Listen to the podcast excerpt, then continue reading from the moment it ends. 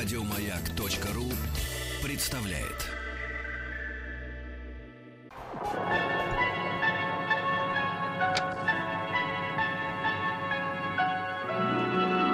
Уральские самоцветы.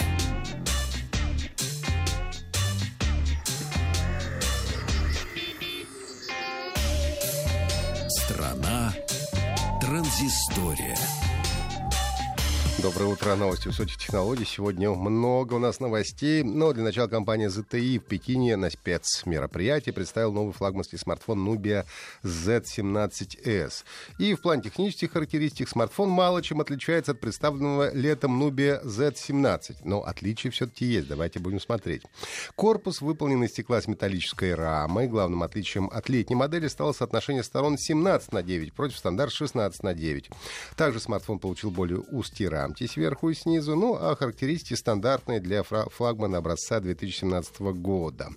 А, дисплей почти 6 дюймов с разрешением 2040 на 1080 пикселей, а, Snapdragon 835 топовый процессор, 6 или 8 гигабайт оперативной памяти, 64 или 128 внутренней. Ну и довольно скромный аккумулятор 3100 мАч. Правда, с поддержкой быстрой зарядки до 50% за 25 минут.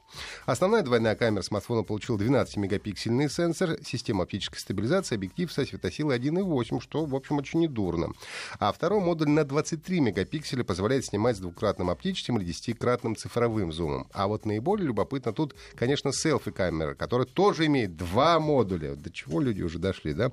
По 5 мегапикселей каждая. И фронтальная камера поддерживает размытие, размытие заднего фона, то есть эффект боке, и бьютификацию, без которой сегодня обходится ни один уважающий себя китайский смартфон, когда ваш ваше лицо становится похожим на наливное яблочко. Nubia Z17S будет доступен в черном и синем цветах. Поступит в продажу 19 октября по цене 455 долларов за версию 6 гигабайтами э, оперативной памяти и 605 долларов за аппарат с 8 гигабайтами. Также представили Nubia Z17 Mini S, который получил меньший размер экрана, более скромные характеристики и более скромную цену он будет продаваться по цене около 300 долларов США.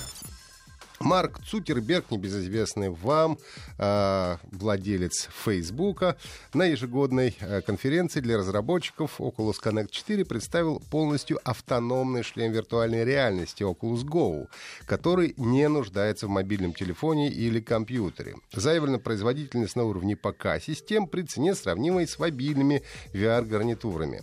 Э, Цукерберг сказал, что компания стремится сделать виртуальную реальность доступной каждому человеку и довести довести количество пользователей VR до миллиарда. Хотя, правда, отметил, что на пути к этому, конечно, будут проблемы. Э, шлем оснащается дисплеем с разрешением 2560 на 440 пикселей, имеет встроенный динамики разъем для наушников, а что касается остальных характеристик, то о них больше ничего не было сказано, но, скорее всего, они будут такими же, как у более дорогого Oculus Rift. Oculus Go станет э, доступен для разработчиков уже в ноябре, а в продажу поступит в начале 2018 года по цене 199 долларов. И вот, кстати, когда это произойдет, есть ощущение, что в этом году VR, наконец, э, начнет становиться привлекательным. Сейчас будем гордиться нашими разработками. На выставке э, Пир Экспо был представлен умный стакан. Пирекс по духа. Конечно. Умный стакан, который, цитирую, обеспечивает владельцам кофе-поинтов возможность контролировать ингредиенты и расходные материалы, предотвращать повторное и нецелевое использование стаканов, дистанционно отслеживать товарооборот и предотвращать кражи продукта. То есть вот такой специальный стакан, который будет воровство пресекать.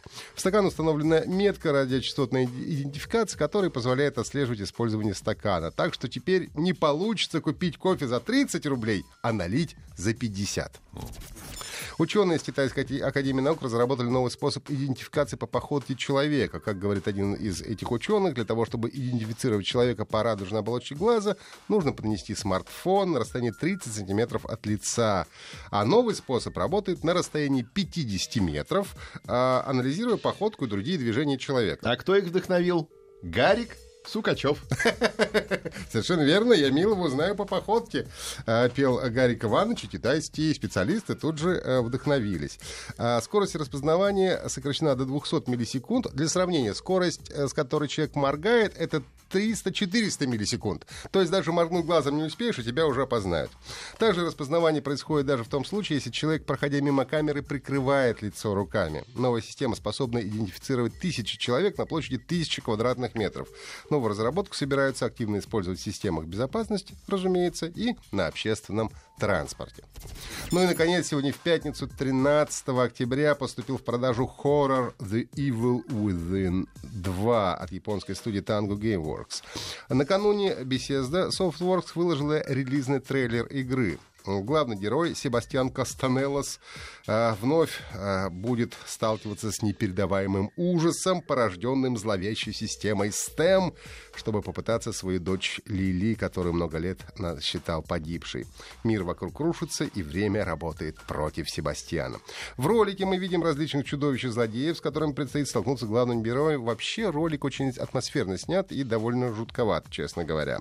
Один из журналистов сказал, в целом получился уникальный психологический психологический хоррор с боями в духе Resident Evil 4. Возможно, тем, э, кого разочаровал Resident Evil 7, The Evil Evil Within 2 даст именно то, чего они ждут. Средний балл игры на сайте Mediametrics составляет 80 из 100 возможных баллов. Я напомню, что э, транзистории вы можете слушать в виде подкастов на сайте Маяка, ну а также подписывайтесь на наш канал в Телеграм Транзистория.